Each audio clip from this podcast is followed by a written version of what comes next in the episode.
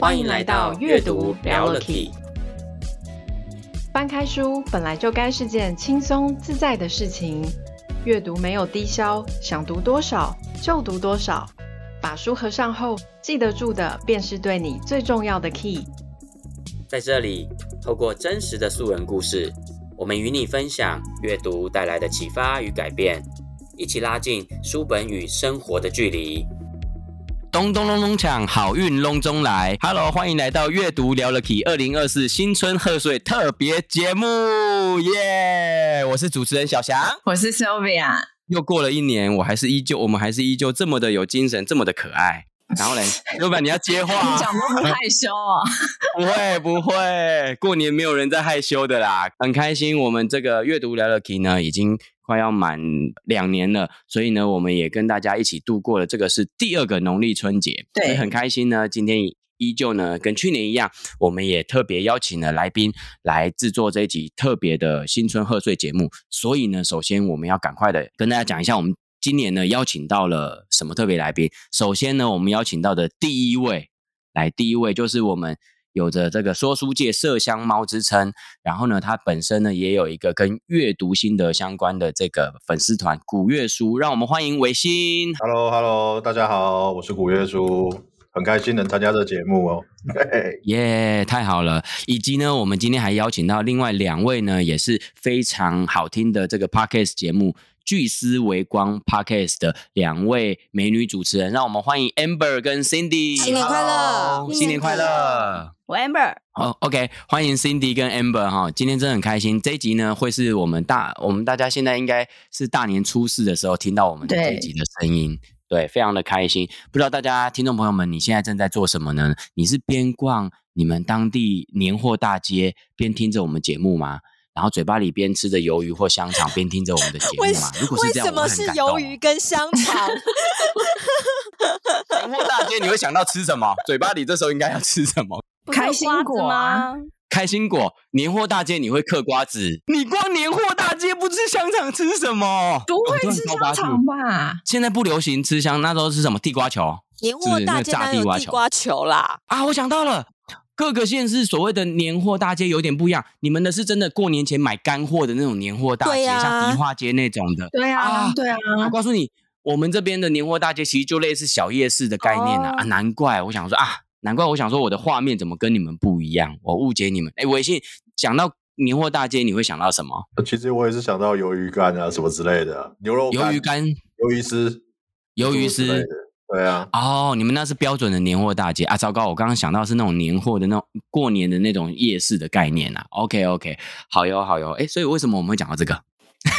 到底是什么结果？你想要歪楼啊？我们是不是？哦、不是不是 不是不是，我想到了，我自己会我自己会歪回来。就是呢，如果你现在不管你现在这听众朋友，你不管你现在正在做什么，如果你正听着我们的节目，我们都会很感动哦，这是重点，这是重点。所以呢。所以呢，我们今天 要来聊的这个过年特别节目，当然也要来一点 special 的这个主题嘛，对不对？那 Sylvia，你要不要跟大家讲一下我们今年特别节目的这个特别的主题是什么？我们今年特别的主题呢，是被书名耽误的好书，或者是这个内容跟书名长得不太一样的书。所以我们今天总共五个人，然后会要每个人来分享一下，然后给大家猜。听众朋友也可以跟着猜一下，听这个书名，你觉得它是怎么样的书？然后我们再来揭晓这本实际上它是什么样的书。没错，那为什么会定这个主题呢？其实我相信你多少有在阅读习惯的听众朋友们，你一定多少有一个感觉，就是有时候这本书你可能一开始不管在书局还是在网络书店，你看到它的书名的时候，你可能会先有一个第一一种想象嘛。人就是人的天性是什么？就是会脑补，你就会脑补他可能在讲些什么东西。可是当你实际翻开去看，或许会跟你想的。诶，方向有一点不一样，又或者是这本书可能因为书名，其实你一直不是很有兴趣，但是就是你有看过这本书，然后直到有一天，可能从别人那边，或者例如从我们阅读聊聊 Key 的分享当中，你才发现啊，原来它是一本内容这么适合我，然后觉得哎呦，原来内容是让你感兴趣的一本好书，然后你可能就会再去翻阅它。所以，我们今天就要来聊聊这种这种书。那就 Cindy，那个 Amber 先来好了，你的英文字母是排行第一的，就由你 来好了。Amber，你今天要跟大家分享。我今天突然发现，你刚刚一形容完，发现哎，我这挑这本书不知道合不合适。我我的书名是赏识你的孩子，赏识你的孩子。哇，我第一直觉，我先来，我觉得我会觉得这个小孩子好有眼光哦，他懂得赏识我耶，他真的好有眼光的孩子哦。是这个概念吗？你要懂得欣赏你的孩子，还是那个欣赏你自己的孩子？就是就是让你猜不出来啊！你这是自恋型人格的解读吧？对啊，所以我就说他很多猜不出来啊。那伟星，伟星，你觉得是什么？这这不就是字面意思吗？赏识自己的孩子。所以小强的回路让我还蛮吃惊的。哎，居然还有这样。那不然不然不然不然，伟星，你听到这本书名，你觉得是什么？就教养类的书籍吧，就是要怎么样赏识自己的孩子，从中发现他的优点。我也觉得，我也觉得，我也觉得是，赏识自己的是就是教养类的书籍。哎，就是因为我们华华人可能不太不太赏识自己的孩子。哦，真的，啊、很会 diss 自己的孩子，多称赞孩子之类的。还有吗？还有没有其他答案？来，我们现在像那个 来电五十一样哈，一个答案讲完了，如果后面还有想要补充，就马上你只要喊出“等一下”，然后我们就等你。等你讲话，这一听来电五十就知道，如果你有听过这节目的这观众，你至少是六七年级生的吧？我觉得我们四个人一致认同是教养类的书，哎只有你觉得是 赏识是有一个小孩想是你。回答可以听得出谁？我觉得他是教孩子怎么培养眼光，就是教导孩子从小教教教导这个孩子审美观的书，教导他怎么去判断、去审审赏识别人的一本书。所以呢，Amber，这是一本什么样的书？刚刚那个 伟星跟 Cindy 说的都没错，然后 Sylvia 说的也对，就是对，是是站在大人的角 度赏识孩子，所以他其实算是 在归类里面是亲子教育的书，但但他确实听起来好像跟名副其实的一本书。对啊，我就我就是要问你，那请问一下，这本书跟我们今天的主题有什么关 系？我刚刚听完，所以我刚刚听完发现，哎，怎么好像我是不是走错棚？我们这一集应该是被来宾 耽误的一集吧？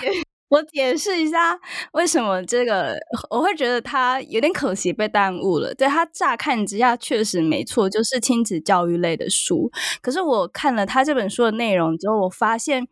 他其实不单只是列在亲子教育，他可能最浅层所谈的东西是亲子教育。可是因为当时是我我是国中国一的时候看这本书的，然后我那时候看到就是大哭 一个晚上，莫名其妙。他其实是我我我我的老师，我的导师，就是国中的导师送给我妈的一本书，但我妈那时候没有看，因为他嗯可能。可能他不是那种习惯会看书的，所以他就一直没有看这本书，然后就被放在一个角落里面，被被塞得 不太起眼。然后我看到就把它拿出来看，因为想说，哎，既然老师 要给我妈看，要不我先看一下好了。然后就我觉得，不单是你在照顾小孩，你要看这本书，因为我觉得每个人都得面对他自己，就是你，你不是。期待着永远都是等着别人照顾，就是你长大成人嘛。可是，可是你还是得把自己当孩子一样照顾。那我觉得不只是就是呃上对下的照顾，平辈里面的赏识，我觉得也很重要。然后，所以我觉得这本书给我的颠覆是，我觉得他讲了，因为他是用故事的方式讲，他不是那种教条式的，就是一点一点告诉你说，呃。第一步要做什么？第二步要做什么？没有没有，他是他全部是用故事的方式叙述，所以你可以从故事的过程中去看见所有的爸妈，或是某一些人他在做出一些行为的背后是带着什么样的意图，是有什么样的心思。那为什么他明明有这样的心思，他做出来却不是这样？是中间的 bug 在哪里？然后这本书其实揭露了很多这个部分，所以我那时候看的时候。哇，我很震惊！就我觉得，我光是看完这本书，我有很多我小时候我没有办法理解的家里的状况，我就因为这本书而就自我疗愈了。然后我觉得也因为这本书，我开始懂得怎么赏识我自己。所以我觉得它是不是很单纯的亲子教育？我觉得它更多的是现在人很需要的那种心心理上面的自我照顾。的一本书，我觉得很棒。你听起来真的很棒。你看，你听起来都让真的很棒哎，听起来都让 Sylvia 感动到卡痰了。不要这种新冠才刚好。他不只是哽咽，他卡痰呢，哇，那个程度比哽咽更感动哎，你哽出新高度了，整个卡是。真的，可是我觉得 Amber 的分享真的会让我想要去找出这本书来读。我再补充一个，就是我觉得如果人生有十本书可以推荐的话，这会是我的前三名。我觉得是一本真的你要看的书。他他对啊，所以你看，是不是要有这样的特别节目，才让你有机会分享这本书？嗯、是不是？哦，好，那所以 所以又在赞叹自己，所以说，我觉得，可是我刚刚觉得这本书真的很特别，它看似是在谈跟孩子关系，其实最后你在看的过程，反而觉得是回归到自己，对不对？也是探究自己的内心。我发现，因为他有人他有说，就是其他呃了解了赏识教育的爸妈他们的反馈，然后我就发现说，其实。长哎，不长辈，爸妈们在看这本书的过程中，他们也会照顾他们小时候那个曾经受伤的那个小孩。嗯，自己就是内在自己那个受伤的小孩，对不对？哇，我觉得第一本书就真的给大家一个蛮大的冲击，耶，拐了一个很大的弯，蛮不错的，而且真的让大家好想去看这本书啊。那再来，我们来，那这样，Amber，你可以点下一位，来，你点下今天的下一位，随便你点。好，那我就点那个。伟星好了，因为我刚刚只有讲出伟星的呃本名。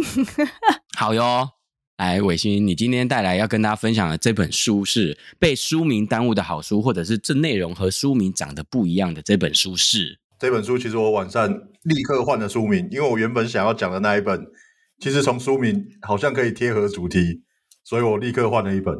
然后我要分享的这一本，我要分享这一本，应该是很难有人猜得出来了。查尔斯河畔的沉思，哎、欸，再讲一次，再讲一次。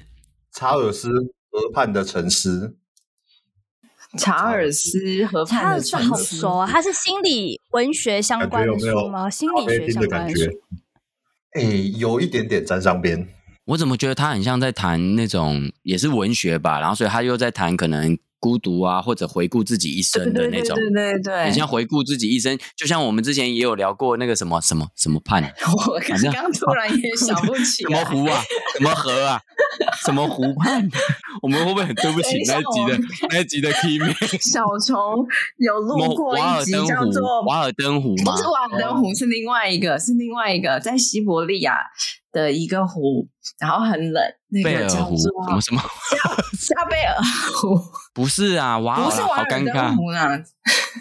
好，所以重点现在是到查尔斯河畔了，是不是？对，先换一个 了。那个 Cindy 要猜一下吗？你觉得这本书在讲什么？我觉得我刚才听起来，我觉得很像侦探小说，哎，就是就是就是很像是侦探小说，然后然后然后然后去去去陈述一个小说在河畔旁边。哎，听你这样一讲，好像 有可能呢。哇！我觉得今天这一集完全是心理测验呢，从一个一个心理测验反映自己内在 内在的心境呢。所以伟星这本书是在讲什么？有没有人答对？有没有人比较接近的？都有沾有沾上一点边，真假的？啊，神奇！真的有沾开玩笑的，其实没有。哦伟星，你变幽默了，害我开心了一下。这本书就是，如果你看副标题，就会知道他在讲什么，就是跟他的书名其实完全沾不上边哦。因为查尔斯河，他其实经过很多大学，其中经过一所大学就是哈佛大学，嗯、所以这一本书他是在讲一个哈佛大学他的人生，哈佛大学教授的人生经验啊，我觉得是蛮特别的。哇哦。那我不知道大家有没有看过《最后十四堂》《最后十四堂星期二的课》？有，我觉得这本很有名。那这本书，他在博客来的评价就是，它是 MBA 版的《最后十四堂星期二的课》。哦，我自己看的是觉得还还蛮不错的啦，评价很高哎。对，但是我觉得这个出版社他其实也觉得这书名有点怪，所以他其实改版了。好好奇，他改版后的名称叫什么？他其实有三次的名称，我是看最最一开始的，最一开始他叫做“做自己生命的主人”，然后第一、oh. 第一次改版变成《查尔斯河畔的城市》，哦，然后最近是二零二三年改版变成“你想成为什么样的人”，所以我觉得，哦，oh. 所以我觉得他第一次跟第三次其实是蛮贴合贴合书本的主题，但是第二次就真的是莫名其妙，感觉第二次应该是卖的不好了。查尔斯和万 斯，蛮好笑。那所以，所以伟星这本书里面最最重要在谈些什么？还是说你里面有没有你看完之后最大的收获是什么？哦，我可以分享一下，这本书其实就是这本书的作者有两个，一个是叫艾瑞克，一个叫霍华。艾瑞克就是霍华的学生。所以这本书，他们其实就是透过两人对谈的方式哦，来探讨人生各项的议题，然后归纳出，哎，你在工作上跟生活上，如果想要幸福，你可以有什么样的法则可以遵循。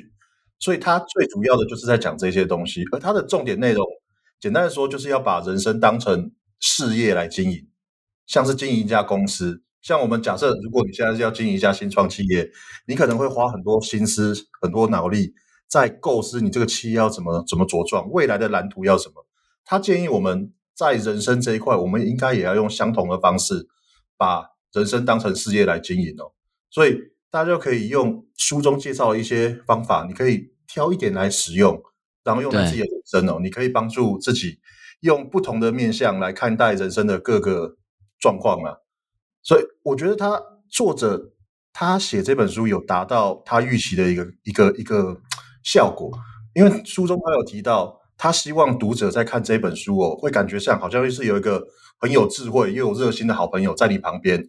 当你碰到一些难题的时候，他会在你身边跟你讲：“哎，那我们一起来想办法。”他可以在背后推你一把，嗯、让你持续的往前，就是让你有一种有催化剂的感觉，让你可以发愤图强。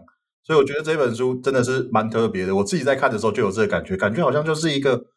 年纪有一点增长的长辈，用他一生的这种睿智的思维来教导我可以做哪一些事情，所以我觉得蛮蛮特别的啦。哇，感觉这一本书就是也要创造一种陪伴感的感觉，对不对？陪伴一些人去思考自己的人生问题，这样是吗？对啊，我觉得就是这样，没错。他会提很多不同的人生难题啦，然后就会透过对话的方式。作者艾瑞克他可能讲他自己的想法，然后霍华在从中提点他一些一些思维，可以让他做一些观念上的转变。我觉得这样的模式是蛮蛮特别的，蛮有趣的。好哟，我觉得这本书真的蛮符合今天的主题，真的让大家我们真的没有一个人猜对的，完全没有。对啊，而且还好他有改改版书名，因为他写这么有趣的名字，我觉得大家应该很容易路过他，就不会拿起来看。没错。真的好哟，那伟伟星，你要不要再来换你来点一位？那我就讲最爱拉迪赛的小香好了。哎，这么快就到我了。好，来哦，听好了哦，这本书的书名叫做是《你怎么过今天，就怎么过今生》。来，大家第一时间想到什么？来，都讲一下。你怎么过今天？猜的吧，就怎么过今生。好，来想一下，教你要有好习惯什么之类的吧。好习惯，好，再来。那 Cindy 嘞？你刚刚说很好猜，我觉得应该是心灵的书籍，就是要我们就是享受当当就是每一天这样子。哦，真的耶。嗯有，然后也有也有可能里面有一点点心灵鸡汤的成分在里面的感觉，对不对？疗愈型，对，就是我们每一天都要很开心这样子。嗯，正向的面对。好，那那那那个伟星呢？你觉得嘞？我感觉就像是励志书籍啊，励志书籍。人生低潮的时候，它可以鼓励你奋发向上，哦、开心乐观，感觉有这样的感觉哦。我也觉得是，就心理。然后面对人生的书，然后我想到之前有一句卡片上面的一段话是：“你的心成就了你的世界。”感觉就好像跟这本书讲的东西是很像的。可能里面有一些嗯、呃、心念相关的、哦、信仰相关的然后还有一些就是面对一些人生你要面对的事情相关，可能可以怎么做，然后他会有一些建议之类的。那我告诉大家好了，来咯。我要来揭晓答案哦。严格来说呢，大家真的也是我，我觉得我挑这本书来这上这一集节目真的是上对了，完全是没有被猜到。其实这本书呢，它是在谈我们除了工作以外的时间，该怎么样运用我们的休闲时间跟休息时间。它其实在讲这件事情。它的它的英文名称的话讲出来，大家可能会比较贴近它的内容。它就在讲说时间以及你如何花掉它。然后七个让你更快乐、跟富足的法则，其实他就是在讲工作以外，你怎么运用你的休闲时间，会让你真正得到快乐跟富足。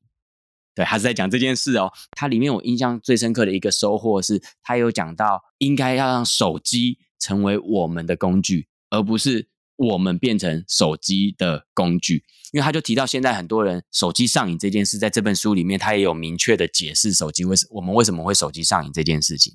那他提到一个我觉得也蛮突破的，我原本想象的想法就是，我们应该大家都听过一个史纳金盒子。的这个心理实验哈，也就是说，心理学家史纳金他做过一个实验，就是把小白鼠啊放在这个盒子里面，然后里面就是有一个按钮，然后呢，只要这个小白鼠它去按这个按钮，那洞里面就会跑出食物来给它。然后一开始的时候，它的设定是每按一次就会一次就会每一次都会有食物跑出来。那它后来一阵子之后呢，它就把那个按钮的机制改成是不是每一次按都会有食物出来？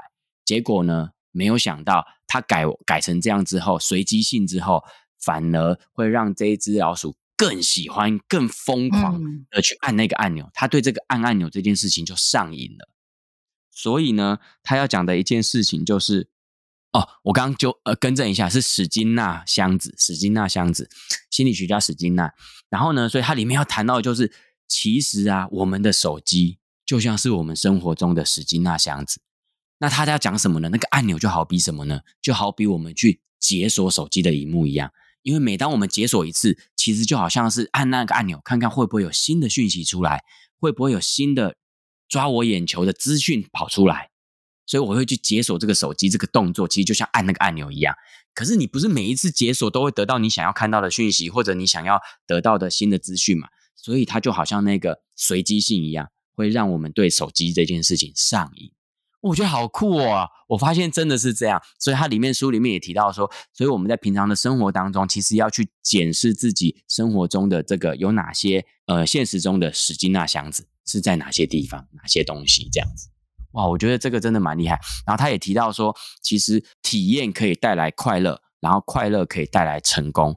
所以呢，以前人家常常在讲说，是成功的人才会得到快乐，还是说因为这个人容易快乐？容易去体验快乐，他才比较容易成功。那书里面也讲到说，其实应该是我刚刚讲的后者，其实反而是你要容易感受到快乐的人，其实更容易得到成功。那他们很多研究也发现，其实成功不一定会直接为人带来快乐，反而是你要创造体验，才比较容易带来快乐，然后快乐又会让你带来成功。所以这本书主要是在讲这件事情。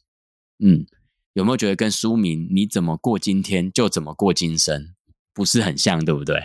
对，它的中文书名很难，它的中文很难。对，他的中文，他的中文书名真的翻的比较不容易猜啦。可是他的英文书名就比较合乎他书里面的内容。他那他里面也讲了很多的方法，教大家怎么去运用平常的时间，然后得到真正的幸福感。这样子，OK，好，那我分享完了，就换我点下一位。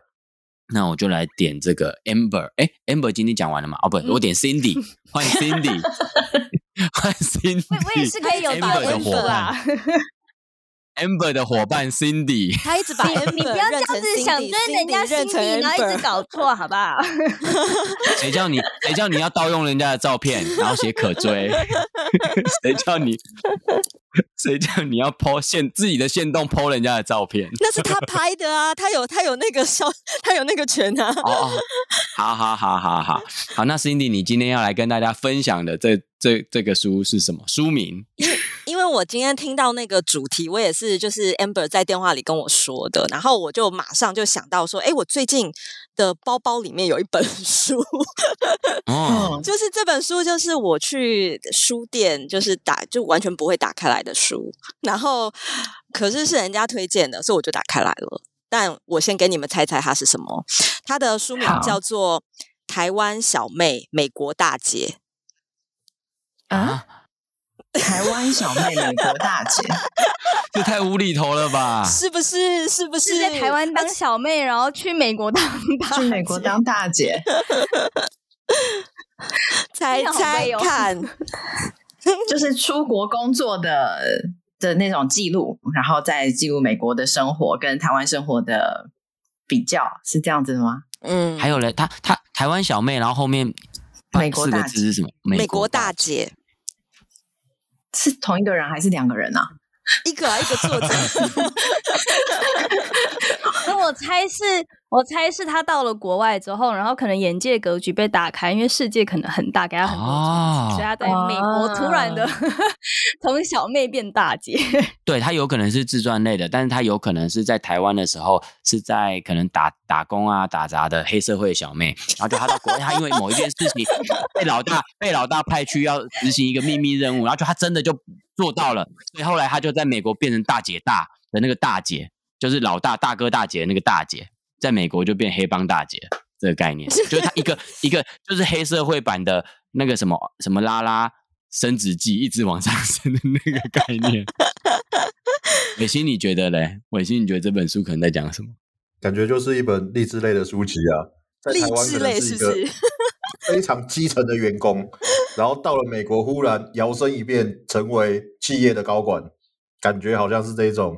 麻雀变对啊，很像这种，是不是？所以我刚刚那只是黑帮黑帮版的，啊，其实意思是跟大家一样。其实大家猜的都差不多方向，欸，哎哎，我想到另另外一个是，就是会不会是可能在台湾，因为人就是人人跟这个环境都很熟，所以其实可以有很多人照顾。嗯、那他当小妹是没有问题的，就是当就是这个群体里面的。一个角色是是可以游刃有余的，然后也很很舒舒坦的。可是因为他到了外地，所以不得不当一个像大姐这样子的角色，嗯、他得面对独立这件事情。感觉好像比较偏向、哦、这个，这这个听起来就很像另外一种，另外一种就是呃心理励志吗，或者是自我面对、自我成长的书。哇！哎、欸，我还想猜，我还想猜，没想到，没想到，没想到，Cindy 这本是创造我们本集的高峰。来 来，我也还想猜，我还想，现在我觉得啊，也有一种可能哦，是这样，就是原本呢、啊，他在台湾这边嘛，然后呢，他其实家里面兄弟姐妹，他是排行老大，是姐姐，然后隔了很多年，有一天突然知道，原来在美国有一个同父异母的妹妹或弟弟，所以他原来他在美国就变大姐了。就他的爸爸或妈妈，原来他有同父异母的兄弟在美国，后来是才发现这件事情，然后所以他在美国就是生要变成是家里面的大姐的概念，这样，对，同父异母的弟妹。是不是讲文化差异？因为因为那个在在台湾不在华人世界，可能大家就是希望你是以小妹之姿来跟人家应对进退啊。可是，在国外，他更希望你有自主权吗？就是就是欧美可能比较重视自主权，比较重视个人的想，你要有想法，你要怎么样，然后你要为自己做主什么之类的。所以所以这会不会是因为？他透过自己去不同的地方，或者是说，可能刚好有一个台湾小妹跟真的有一个美国大姐，然后从中看见哦，原来同样是女生，或是同样是人，这、嗯、个在不同的国情下会有长成不一样的样子。所以我在猜，会不会是跟文化差异有关的？哇，好有内涵的一个答案哦！还有没有人要等一下的？还有人要等一下的吗？不然的话，Cindy 要公布答案哦。结果大家都没有猜中。哎，Cindy，请转身。你要牵谁的手？我觉得大家应该跟我一样，就读了这本书非常 surprise。你们应该是都没有猜中。哇！什么？听众朋友有人猜到的吗？好好奇哦。呃，结果是什么？我继续，因为。嗯、呃，我我先讲，听到刚才那个台湾小妹、美国大姐这种书，我是绝对不会就是拿起来看的。尤其他的，我这样好像批评人家书的设计没有很好，就是就是它它就是一个红彤彤的一本书皮，然后呢、嗯、上面上面就画了两个家的样子，然后就是那种以前我们小时候画的家的那种样子，然后然后就美国嗯、呃、台台湾小妹逗点美国大姐这样。然后下面还有副标，副标你们大概就知道了，就是他写说百科全书超级销售员体会出人情百科，房房产投资女大亨，书写 家的多重意义，从台湾小妹到。美国大姐一段充满故事的人生，哎，是不是光听这个就觉得好像是一个蛮励志的？就是对啊，他可能是励志故事，他可能是房产大亨啊，怎么样怎么样的故事这样。对，可是我跟你们说，我翻开第一篇，我哭到到不行啊！啊？为什么？为什么？因为他其实是在写他的人生的故事，然后他是一个得过就是呃时报文学奖的报道文学，就是它里面写了非常多，就是关于他是一个呃长辈，然后父母亲就是一九四九年从。从大陆过来，大江大海的故事嘛，然后里面他就写他童年的记忆的每一篇一篇的散文，然后一直到他后来到美国，因为他其实在台湾的时候就是念政大新闻系，其实出了蛮多散文集的了，已经开始有出了，然后但是后来就放弃了写作，就到美国去打拼。那他他不是在写他打拼的故事，而是在写他。生活的那个情感，就是他里面写了蛮多，就是关于人跟人之间的承诺。然后，呃，他写了蛮多，就是人跟人之间的事情啦。就他对人物跟情感的文字的描绘，非常的深刻动人。然后可以唤出我们心中的那个。圆跟缺，因为人性就是本来就不是这么圆满的。然后，对他他写了非常多他童年的记忆被挖出来等等的。那为为什么会出这本书？是因为疫情的关系。疫情他打算就是因为他是大学的时候有写很多文文字嘛，有有出书出散文集，然后他。疫情的时候没有事做，他就想说，就是重拾他的他的笔，这样来写。所以他的那个文字真的是文学，你们可以去看，就是它里面的，就是每一个字都会带到我进到那个情境当中。然后我真的是看第一篇就哭到不行，然后后来我就是念给我我我家里的人听，就是念到一半我就在那边哽咽，然后念不下去。哇！他会买每一篇都会把你带到就是每一个故事的现场。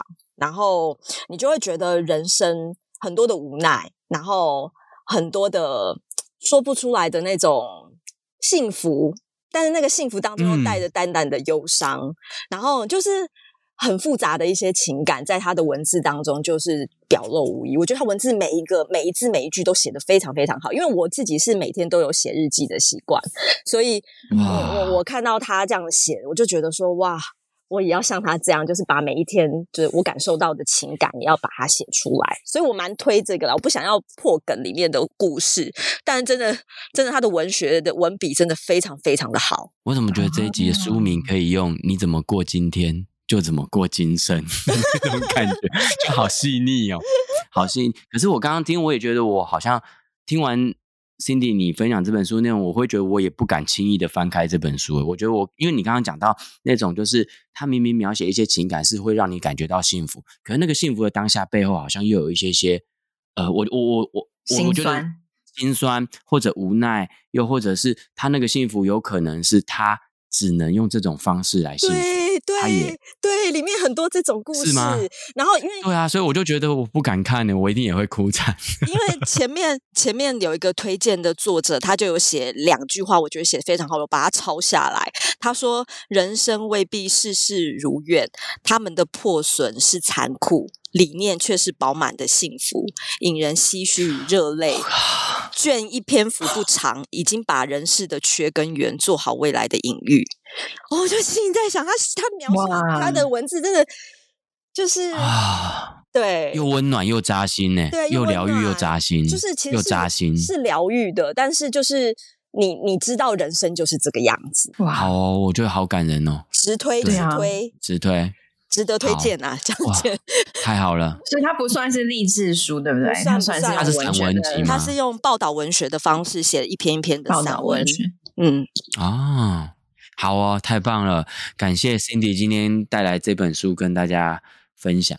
好，那我们今天的压轴就是一开始就感动到哽咽哽咽的，感动到 哽咽的这个 Sylvia。好，书名是。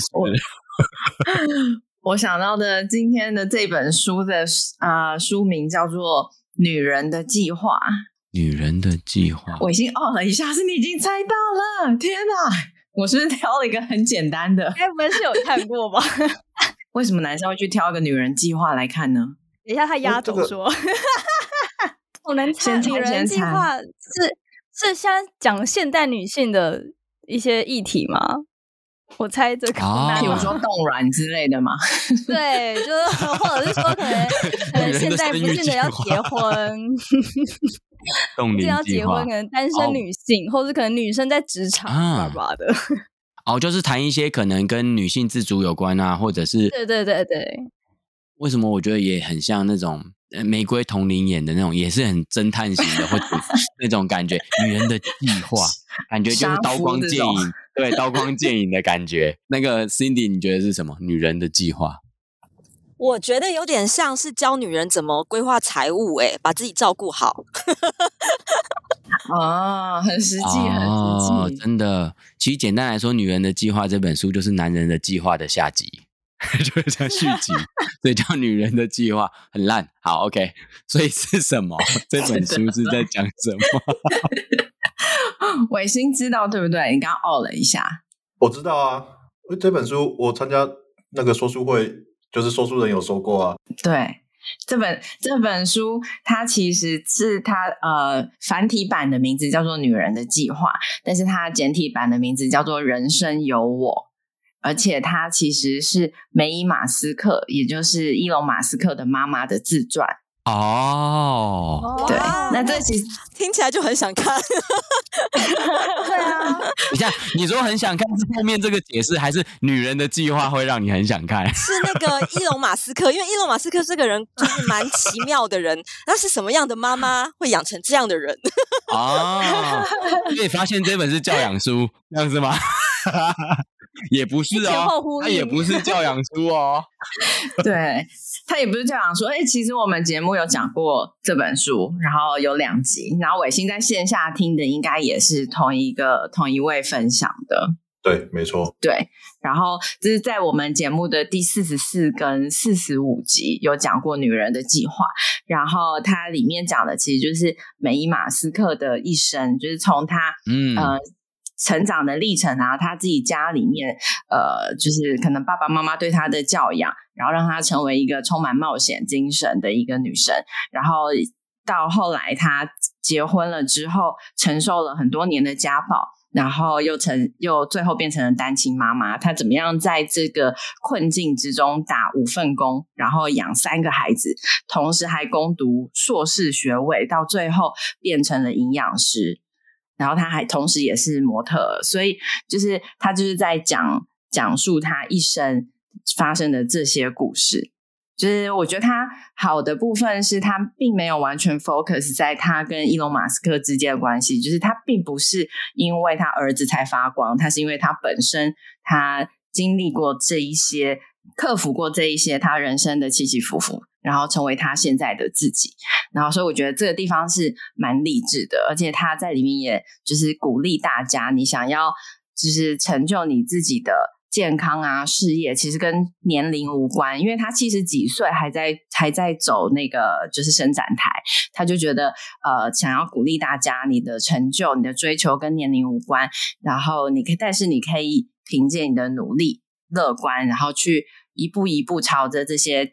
制定下来的计划去慢慢的执行，但也要拥抱计划外的一些冒险。所以我觉得这本书其实也还蛮推荐大家。但是我觉得真的，他的书名写《女人的计划》，我觉得翻的是有一点耽误这本书。那他的，我觉得可以从他的那个简体版的《人生有我》，我觉得反而是对这本书比较好的定义。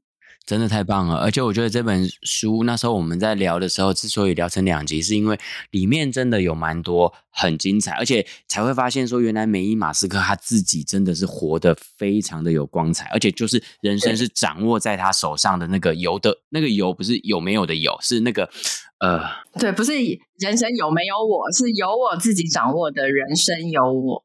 对，我就觉得这本书真的超酷的。那如果大家有空的话，过年期间呢，也可以去找这本书来看，或者是你想要先透过听一个优质的 Podcast 节目来了解这本书的话，也欢迎会找到我们的第四十四集跟第四十几集啊，四十四、四十五、四十四、四十五集可以来收听我们的这两集的节目哈。好的，那今天真的非常非常的开心。那我们这个二零二四年就是金龙年呢，我们贺岁在大年初四的时候呢，来跟大家聊一个特别的主题哦，被书名耽误的好书，以及这个书的内容呢，跟书名呃长得不太一样。这个主题不知道刚刚其实这个过程，我们也是希望透过这样轻松的方式，其实也是跟大家推荐分享了五本。我们觉得很不错、很有启发性的书，不知道听众朋友们听完这一集之后有没有一些启发呢？还是也让你想到了某一些书，也想跟我们分享？也欢迎你可以在我们这一集的这个 FB 或 IG 的贴文底下留言。那这个既然是春节特别节目，不免俗的，我们也要来跟大家拜个年哈，也要祝福大家在新的一年呢都能够金龙年，所以都能够。透过阅读，透过听阅读聊的 Key，都可以好运隆中来。聚思微光的 Amber 跟 Cindy 要跟再再跟大家打个招呼拜个年吗？祝福大家好运一条龙一整年，祝福大家龙年行大运。哈哈，我只会这个。龙年行大运，你殊不知你把尾星要讲的讲掉了。你讲掉我的，然后我换一个，祝福大家身体健康，生龙活虎。哇哇，很棒！每个人都需要在疫情时代，每个人都要保持健康。最后，最后，最后，祝福大家听众朋友们呢，不管过去这几年或者旧的一年呢，不管你是被什么耽误，被疫情耽误，还是被各式各样的事情耽误，没关系。我们在农历年呢，就是一个除旧布新，我们都把这些不好的留在过去。接下来新的一年，都让我们朝我们更理想的这个目标前进，活出更好的自己。那我们这一集就跟大家聊到这边喽，祝大家新的一年新年快乐！我们下个礼拜阅读聊了 Key，跟大家继续聊了 Key 喽，拜拜，新年快乐，拜拜。哦，对了，记得哦，新的一年这是最重要的，还是要继续收听我们阅读聊了 Key 哦，Sylvia 跟小强等着你哦，拜拜。